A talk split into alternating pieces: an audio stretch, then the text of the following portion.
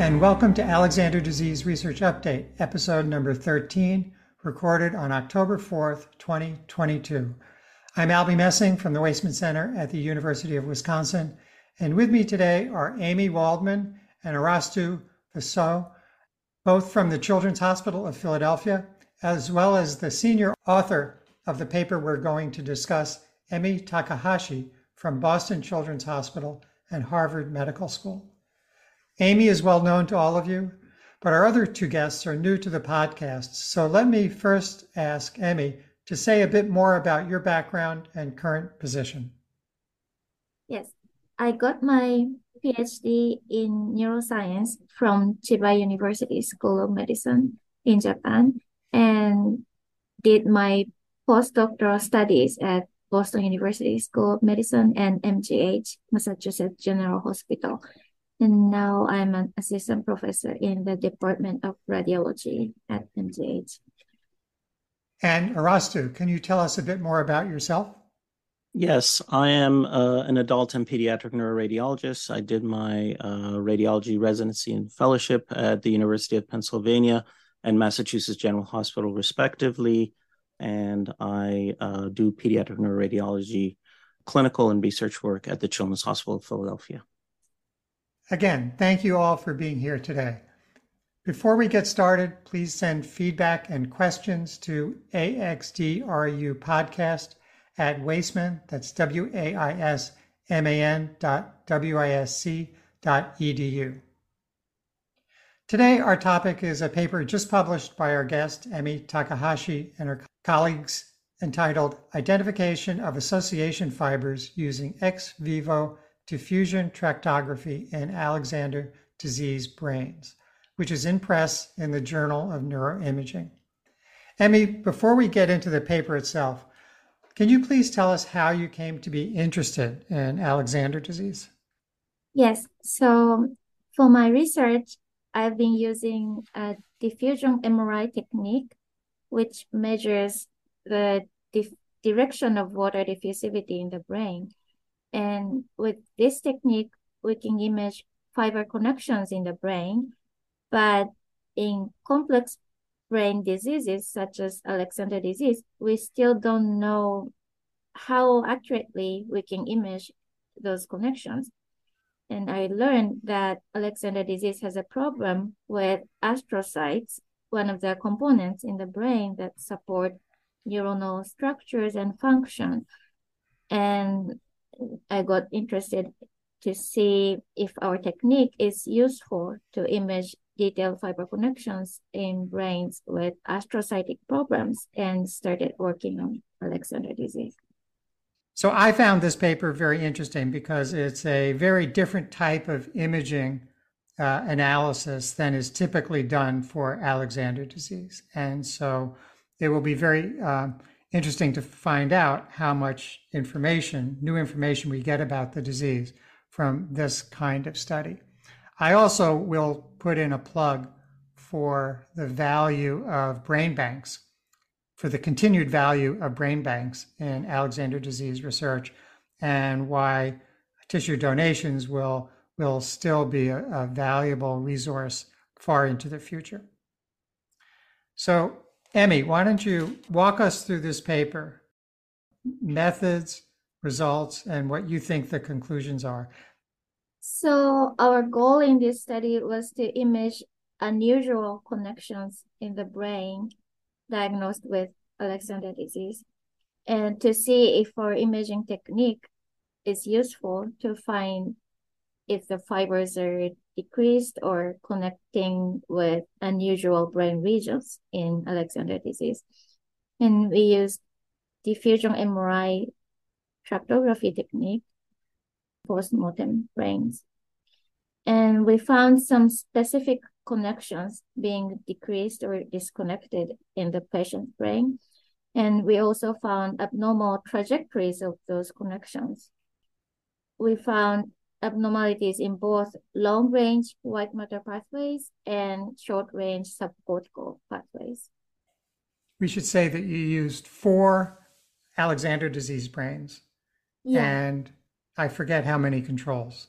Yeah, for our audience, this study looked at four Alexander disease brains and compared that to three patients who did not suffer from Alexander disease. Yeah. So this type of imaging you did on post-mortem brain samples, but can it be done in live patients? Yes, of course, yes. So we used post-mortem imaging to to do long scans to get better images, but yes, similar protocol can be used in vivo. Yeah, uh, I mean, one question I had typically the techniques that use there's wide variability in terms of their resolution and uh, robustness. Uh, the particular one that you employed, sometimes uh, some of these techniques are very long and may may be difficult to uh, implement for patients. The, uh, and I know there are newer methods to accelerate these types of sequences as well. But what would you say was the approximate time of acquiring these types of sequences? You mean ex vivo? Well, to get a reasonable quality uh, one for live patients, uh, what would be the time that you would be happy with? Because obviously on MRI, the longer you scan, you get better images. Right, right. So I think we're still exploring the best scan parameters for in vivo imaging for this kind of study. It depends on what we want to detect in vivo. So, so for example, big changes can be detected in short time, maybe in five minute scans or 10 minute scans, for example. Is five to 10 minutes what we're using in clinical patients that undergo these sequences? Is it typically a 10 minute? Is it longer? Is it shorter? Again, as uh, Emi mentioned, that five minute, yes, you can get some data. And if there are uh, uh, large scale changes, uh, you can detect them with shorter scans, but smaller changes would require uh, longer scans, as Emi had mentioned. You know, most people don't know what you mean by the word sequences. Right, right, right. It's a scan, right? Yeah, Yep. scan. The, the, the sca- sequences are the different types of imaging that are acquired. So you can look at different ways of looking at the brain and come up with diagnoses, changes over time, so on and so forth. Yeah, in general, when we do an MRI scan, it's not like an X-ray that you take one static image. When we do an MRI scan, we do a series of images, which is we're referring to different sequences. Um, and those sequences help us answer different questions within the brain. So some of those sequences tell us a little bit more, for example, about water flow, um, but some of them tell us a little bit more about structure or, or, or pathology or damage. And you get different information from each one of those sequences, which is a series of scans within that 45 minute to an hour window. Yeah, and and the question that why how come it's so long is because there are multiple structural acquisitions in different planes and with and with contrast, without contrast, contrast as needed. So uh, they they add up over time. So Emi, I was very intrigued that that in addition to finding that some of the expected tracts were absent uh, due to a variety of reasons, damaged or edema or whatnot, uh, you found that uh, there were some tracts that you detected that are not present in normal brains. Is that correct? Uh, yeah, not the entire fiber bundle, but we detected abnormal fiber trajectories. Yeah, so these abnormal fiber trajectories are actually quite intriguing. I mean, I would be interested in what are your thoughts? Is this the brain trying to compensate? Is this an artifact of technique? Uh, is this related to something else about the pathophysiology of Alexander's disease in the brain? So, what's your hypothesis that you may have different trajectories that you would expect? Yeah, so um, one thing is our sample size is really limited. So this is kind of a combination of case studies. So there are many potential reasons for this abnormal fiber trajectories found in Alexander disease brains. So as you said, yeah, compensation is one of the potential reasons. I don't think artifact, those fibers are really clear, thick bundles. So Amy, what would you like to do next in this research? So we definitely need more samples and with with Albie we can get more samples from the brain bank and then to correlate uh, of our tractography findings with genetics information. Once again, what would you say is the key take home message for patients and families?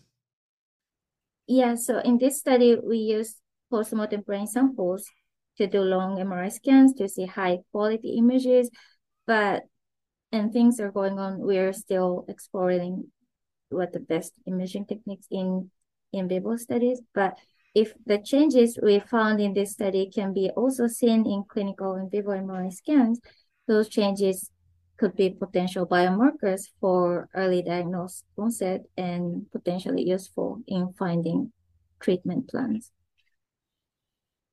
I think I'll add one more general comment, which is that the way Alexander disease was originally presented to the scientific community, it was described as a leukodystrophy, which is to say having white matter deficits, but it's not a pure leukodystrophy. And while the pathology was originally uh, reported as defects in myelin with relative sparing of axons, that's not to say there's no damage to axons. We're, we're learning more and more about how the initial insult to the astrocyte creates a cascade of changes in all the other cell types in the central nervous system. And the kinds of tracts that you look at in this type of imaging is reflecting that damage to, to axons as well as to the myelin. How do these results in Alexander disease relate to other disorders of the central nervous system? Well, I can speak a little bit more broadly about the use of DTI, this particular technique, in other leukodystrophies. For example, in Krabbe, uh, Maria Escolar and her team have actually looked at neonates or even prenatal changes on the MRI using this particular technique, using DTI. So in alive humans, not necessarily autopsy special, um, not in specimens, and have determined that DTI shows early signal change in those patients with Krabbe disease. So like an early biomarker, as Emi was just describing. The challenge is that biomarkers is a very complicated field. And where DTI seems to be a little bit more useful clinically is in diseases that actually have a structural lesion or a tumor, not so much just some of these association studies. Arastu, would you agree with that? Yes, so uh, DTI is used widely clinically in, pre, for example, pre-surgical planning in resection of parts of the brain. So white matter tracts that are mapped out are preserved or preserved as much as they can be. But then there's a whole different side to DTI, which is quantitative DTI, to potential use as biomarkers.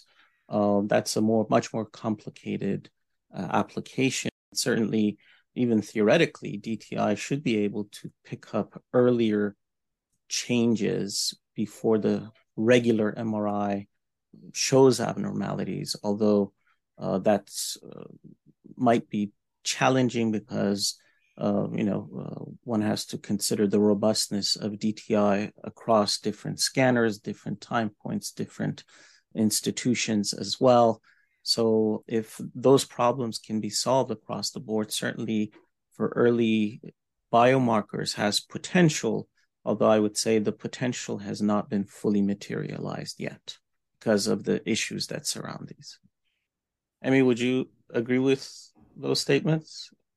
I know you've worked on standardization as well, so we've done large scale retrospective studies, MRI studies, not Alexander disease, but other autism spectrum disorders or other diseases, and found, you know, we studied 10 year, 15 years period, and scanners change were changed, and even in the same scanner, people changed the protocols. So it's even in the same institution, it's not super straightforward to you know compare.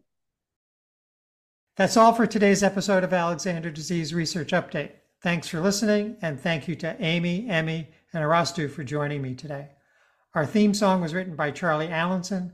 Special technical assistance from my daughters Zoe and Rebecca, and from Clark Kellogg at the UW's Waisman Center.